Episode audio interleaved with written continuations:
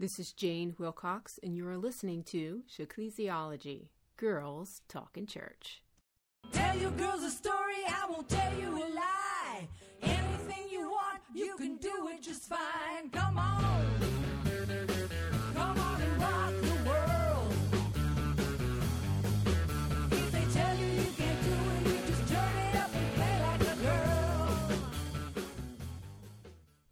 It is March 2022, and we are at the two year mark since the initial global shutdown from the coronavirus pandemic. In this episode, the team grapples over whether or not the church lived up to its obligation to be the example of Jesus to the world in the midst of a pandemic. In part one of a two part episode, we talk through which criteria or metrics we will use to evaluate whether the church did its part. And in part two, we evaluate the church's response according to each criteria with a letter grade. Here's hoping the church passed the test. We are here together. Besides myself, Ecclesiology is Kim Hu? Jennifer Johnson. Kris Anne Swartley. the Wilcoxes uh, have this tradition using an apple slicer. So you all know that apple slicers, uh, so they're they're round plastic, usually either bright green or red, and has two handles. And in the middle is the slicer part. It sort of looks like a uh, a wheel hub in the middle, and then the spokes that come out. Okay, so uh, there is always a um, a grading of the slicer's technique in the Wilcox home. An A plus is when you turn that apple over with it and the apple still hanging in the slicer, and you've nailed the center of the core right in the middle of the center of the hub of the apple slicer. A plus. Uh, there have been plenty of times where um, I've sliced the apple and completely and utterly missed the center of the core. You flip it over and you're like nowhere close. And that's about a D minus. It depend, depends on how far off of the center of the core, but typically that's a D minus or epic fail.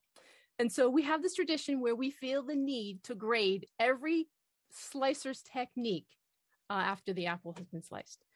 So when I posed this idea of um, asking the question, did the church do its part in the coronavirus pandemic? I immediately thought, well, what metric are we going to use to measure whether it's done its part or not? How will we know if when we slice the apple uh, that the core is actually in the center? What are we using? I think that's the first question. The second question is when we say that, how did the church do? The church as a whole has responded very differently to the pandemic.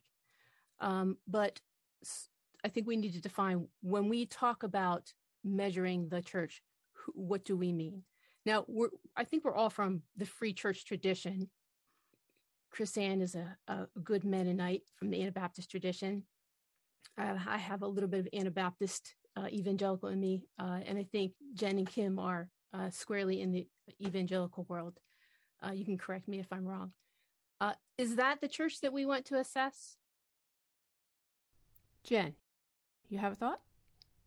Well, I think that it's helpful to think about it as a both and, not for the sake of belaboring the point, but I think we can all share some anecdotal things about our own experience or things that we've been involved with in ministry. But then I also think um, there are some denominational responses that were more helpful.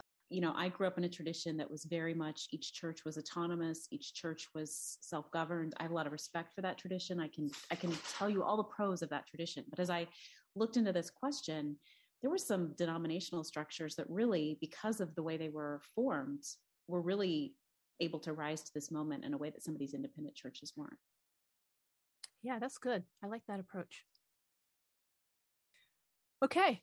So what uh, what are the metrics that we are going to use to determine if the church did its part? What should we be using? Yeah, Christine, go ahead. I mean, I immediately thought of if we say we follow Jesus, then he should be our example, right? So, how closely did we follow Jesus as we responded to the the crisis of the pandemic, which felt like a crisis on many levels as I both lived it, but also observed our congregation in the midst of it. It felt like a crisis about truth and what to believe. It felt like that was a crisis of the pandemic. as well as dealing with the uh, economic uh, struggles, the schooling struggles for parents and children, and the illness itself. Um,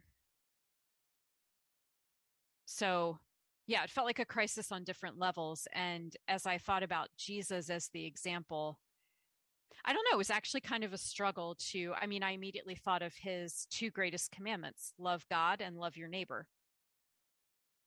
So, uh, how did we do loving our neighbor? I think in some cases, probably very well, and in other cases, not so much. Um, one of the articles that we read talked about some Christians kind of pivoting to that. Well, if it's your time to go, it's your time to go.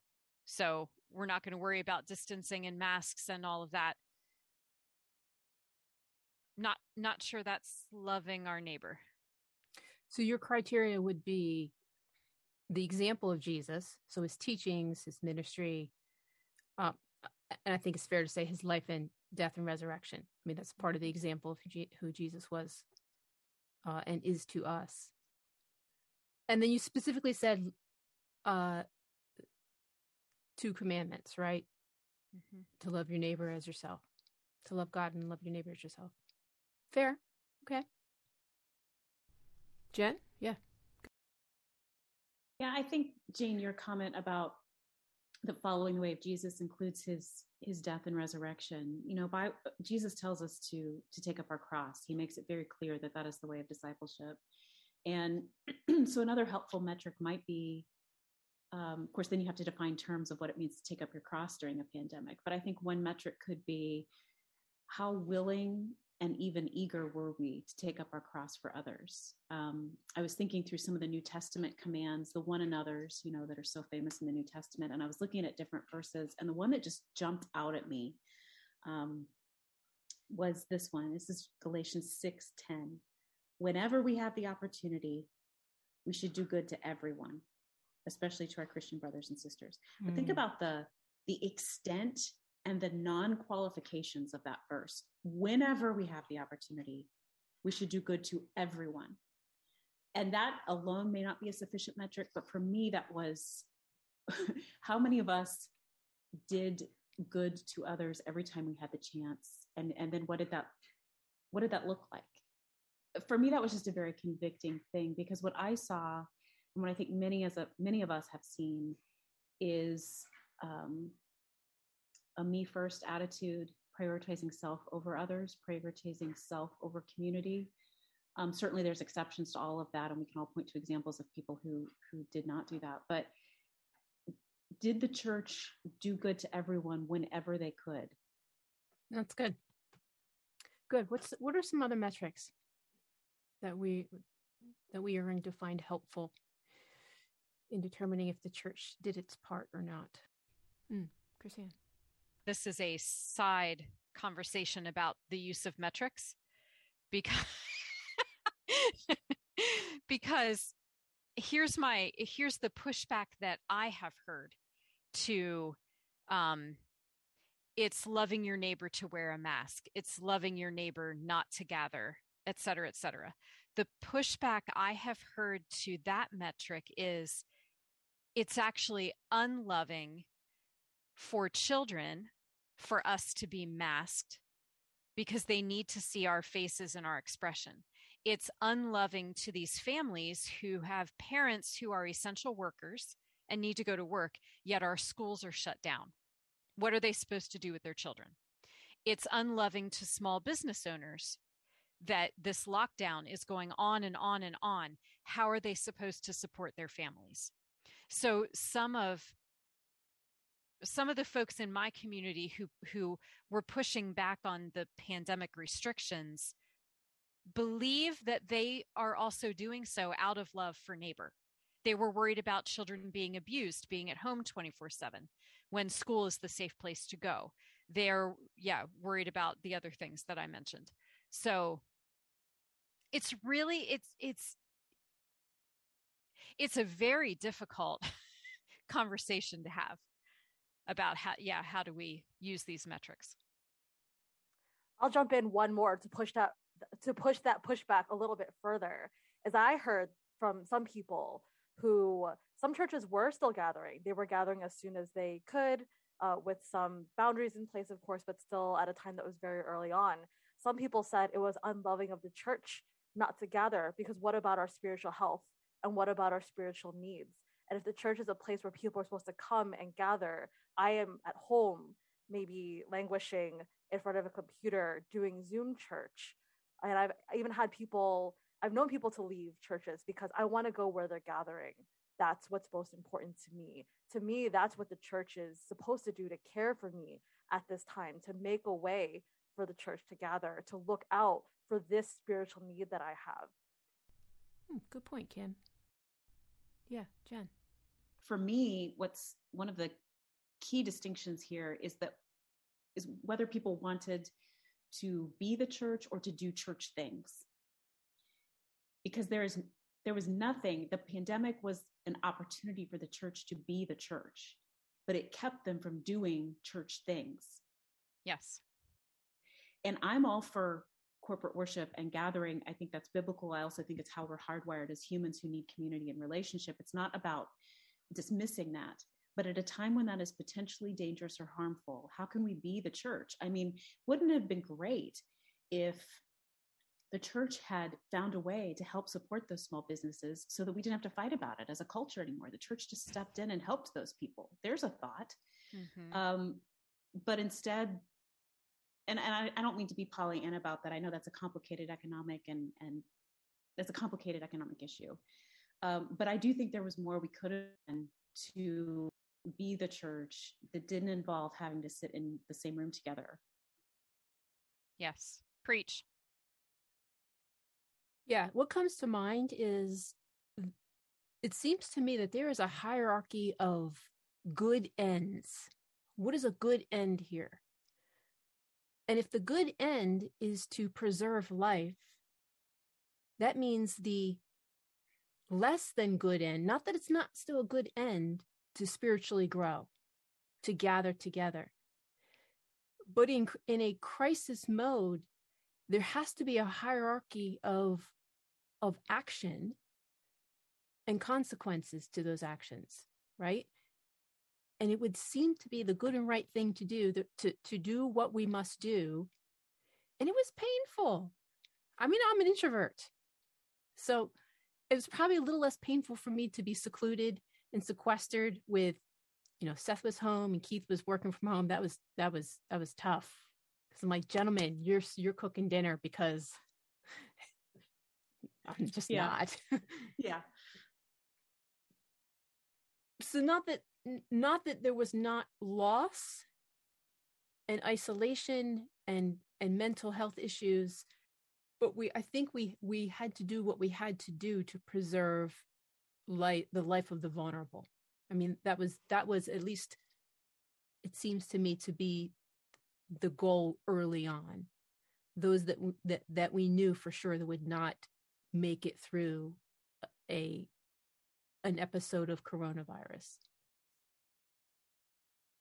I think what this conversation is pointing out is that this is a really complex thing where there's no great solution. That's the thing. It's not Yeah. like there was a great answer to this question and a lot of bad, bad answers. There were Right. a lot of mediocre things that felt crap, felt bad to all of us, felt bad to all of us. And so it's choosing the least bad solution that's going to do the most good. Yeah. That's hard. Hmm. Yeah. So, so maybe one of our metrics needs to be humility, and we need to grade, you know, people on on wherever on the pers- on the uh, on the spectrum of coronavirus responses and beliefs. Uh, yeah, grade grade our humility wherever we fall on that spectrum. Totally. part of what I was keeping an eye on was the evangelical response, um, whether it was in the whether it was within the church or, as Kim would noted, uh, to their neighbor. And the theology of Imago Dei is, I mean, simply that everyone's made in the image of God, and therefore everyone, every single human being, whether they're the vulnerable one, uh, the youngest one, the sick one, the disabled, um, the immunocompromised, and even the healthy. Every every single person has sacred worthiness, and our obligation as Christians is is to be there for the least of them. And I kept seeing the church opt for self or for um, individual right to, the right to not wear a mask, the right to go into a restaurant without a mask, the right to sit down. I was going to say at a bar, but that probably doesn't happen in, in those circles. a right to go to a movie theater, or a right to whatever. And I could simply not process the incongru- incongruity of that thinking. My metric would be Are we viewing the sacred worthiness and the dignity of every human being? And was that the metric we were using when we were making the, the, the choices? Do we regather? Do you remember Easter 2020? The sacredness of that holiday would have been to stay home. So for me, that's that was that's a pretty high metric. Yeah, Jen, go ahead. Yeah, my I remember when all that was going down, and it still continues to go down. Although I think um, obviously it's different now than it was at the beginning. But I thought, you know, this was when we were debating. People were debating: did masks really help? Did they not? And depending on who you chose to read, you could support your preference. And I remember thinking, let's say we find out in six months or a year that the masks did absolutely nothing to help. I still want to be one of the people who loved others around me enough that I was going to do it just in case it might help, just in case it might keep someone safe. I think yes, I wanted to be one of the people who was first in line. And it's such a, it's such a small thing, as so many others have said. But I wanted to be one of the ones who was like, oh, that might help other people. I'll do that right and and i was disappointed that others didn't feel that way that they saw it as something to argue about instead of an opportunity to serve first and i guess that goes back to taking up the cross and looking for opportunities to do good did we look for ways to get out of raising our hand and saying me first let me love first let me love let me serve first i think i think there were many people who who chose to serve and love obviously yeah. but i was frustrated um, at those who who did not. I'd be interested to know, Jen, because you used to live in the Northeast. Uh, Kris Anne, Kim, and I are still living in the Northeast. Richard down in the BB is that, and I feel like in the Northeast, I feel like we did and I'm making this huge generalization. But even now, when I walk into a grocery store, there's a majority of people that still still wearing masks. Christian or not Christian, church or not churched. Um, but then when we were visiting my son and his and his wife in Arkansas over the summer, and we've we were we were down there the last two summers and we drove and you know it's it's the long drive through half the state of PA, state of Maryland for a bit, West Virginia for a bit, Virginia for a very long time, Tennessee for a very long time. And the deeper we got into the South, the less people were wearing masks. In Tennessee, not a mask anywhere. It freaked me out. So, Jen, give us some perspective. Maybe, maybe the road that I took, everyone didn't wear masks. I don't know.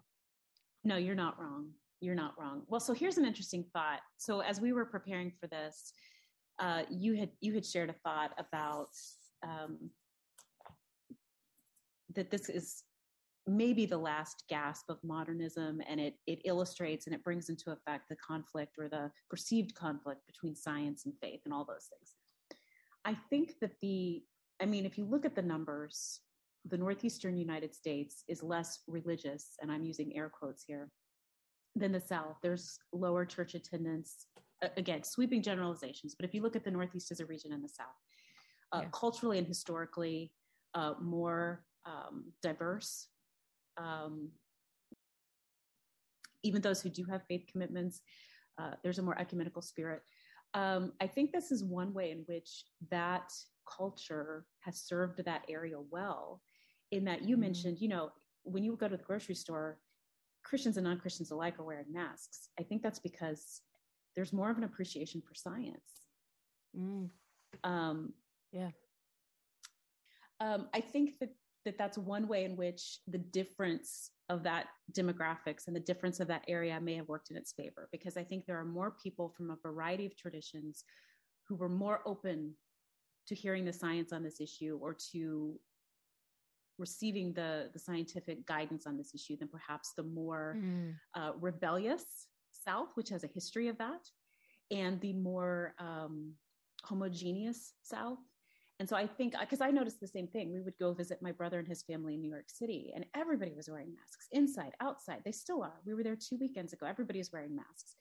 Um, now, part of that also could have been that the virus really hit there first in terms of where it hit yeah. in the United States. And so they were traumatized significantly by the number of deaths and hospitalizations there. So I think that's a multi-layered thing, but I do think that the some of the things that might make people see that part of the country as a harder mission field made it an mm. easier mission field for the COVID mission, for the COVID education mm. mission. Mm. How's mm. that? Yeah. Interesting. Mm. Yeah. Thanks for that, Jen. Very helpful. last semester, um, I was teaching at LaSalle during the day. And I somehow, I don't remember what we were talking about. A just community. That's what we were talking about. What is a just community?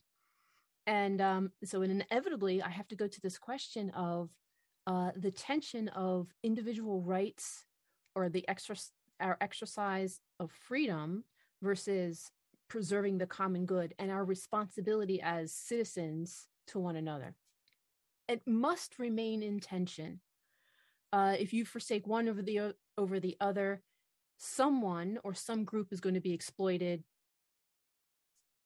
taken advantage of, uh, not flourishing, right? And then it's no longer a just community or a, a, a justice done to an individual where the rights are due to them. Um, so, in this conversation, I, I think I've mentioned it already. Um, I I think Scripture points to it. The life of Jesus, loving others, all the all the metrics that we've already used, continues to point to um, balancing this tension. And in a pandemic, we didn't. I don't want to assess it too early, but I feel as though that we didn't do a very good job of balancing that tension. Uh, as, and again, especially the obligation that we have as Christians, not just to preserve our rights. And certainly, I think uh, there is a call to make sure that we are being mindful of individual rights and the freedom, like Paul says. You are free to do uh, all things, but not all things are good. Uh, and and that quote would often that verse would often come to my mind, um, and not that I did that well all the time, um, because sometimes I would violate someone else's individual rights or freedom when I was too busy trying to preserve the common good. Right? Like, stop doing that! Get away from me! You're too close to me. Why are you walking so close to me? but for me that is um our call to the common good yeah what does it mean when paul talks about you know i use my freedom to become a slave a slave to others to win them for the gospel a slave to jesus like he talks about himself in that stark of a term mm. my freedom to be a slave I, I think that is that sounds very, very un American, I think, to our ears. Yeah, that's what I was thinking was yes, we are not, we are under discipled, but we're also living in the most one of the most independent nations. I mean, I think people have done work on the um, the personalities of nations. That different Mm. countries have personalities, just like people do. And America's extroverted and individualistic, and a little bit um, my way or the highway. You know, take us or leave us. We're the best. That that whole thing.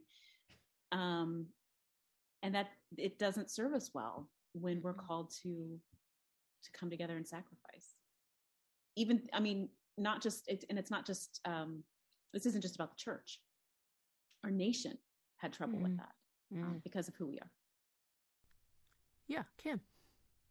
I think it's interesting that as a church, the church belongs to a kingdom that's eternal, but the church in America really likes being a church in America. And I think it's really interesting the way that we love like rights to like I really want to hold on to my rights to live in a country that will one day be renewed and we're going to be somewhere else one day.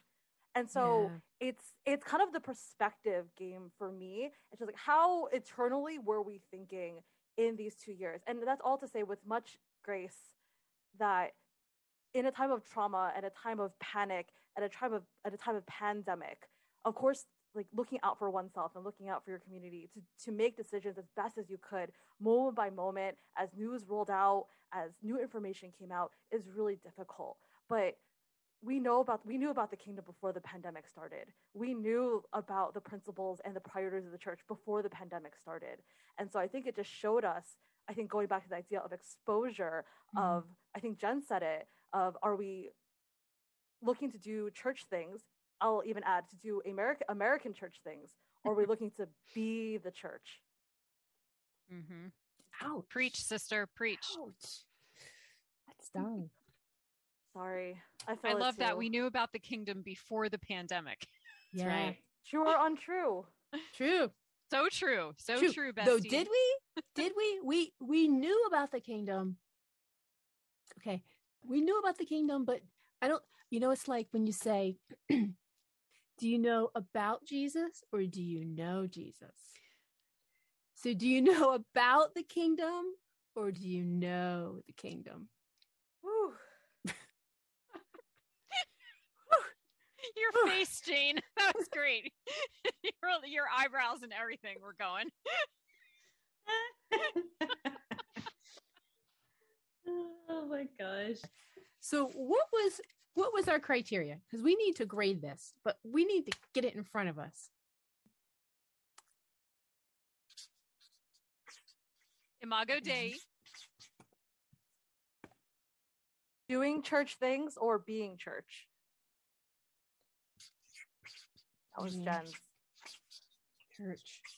Mm. The point you made about balancing how, how well did we balance individual needs versus community needs Love of God and neighbor.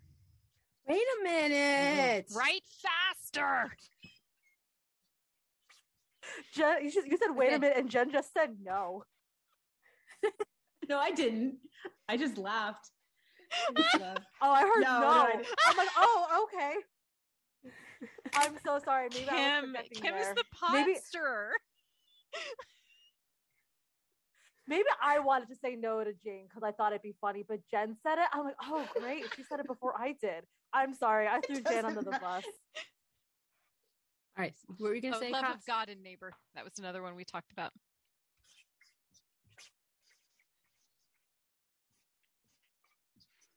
And I don't know if we want to put humility on there or not. Yes. That's a good one. We won't leave you hanging for too long. In two weeks, tune in for part two of the episode when we give the church a letter grade for how it responded in the pandemic based on each of the five criteria we decided on today.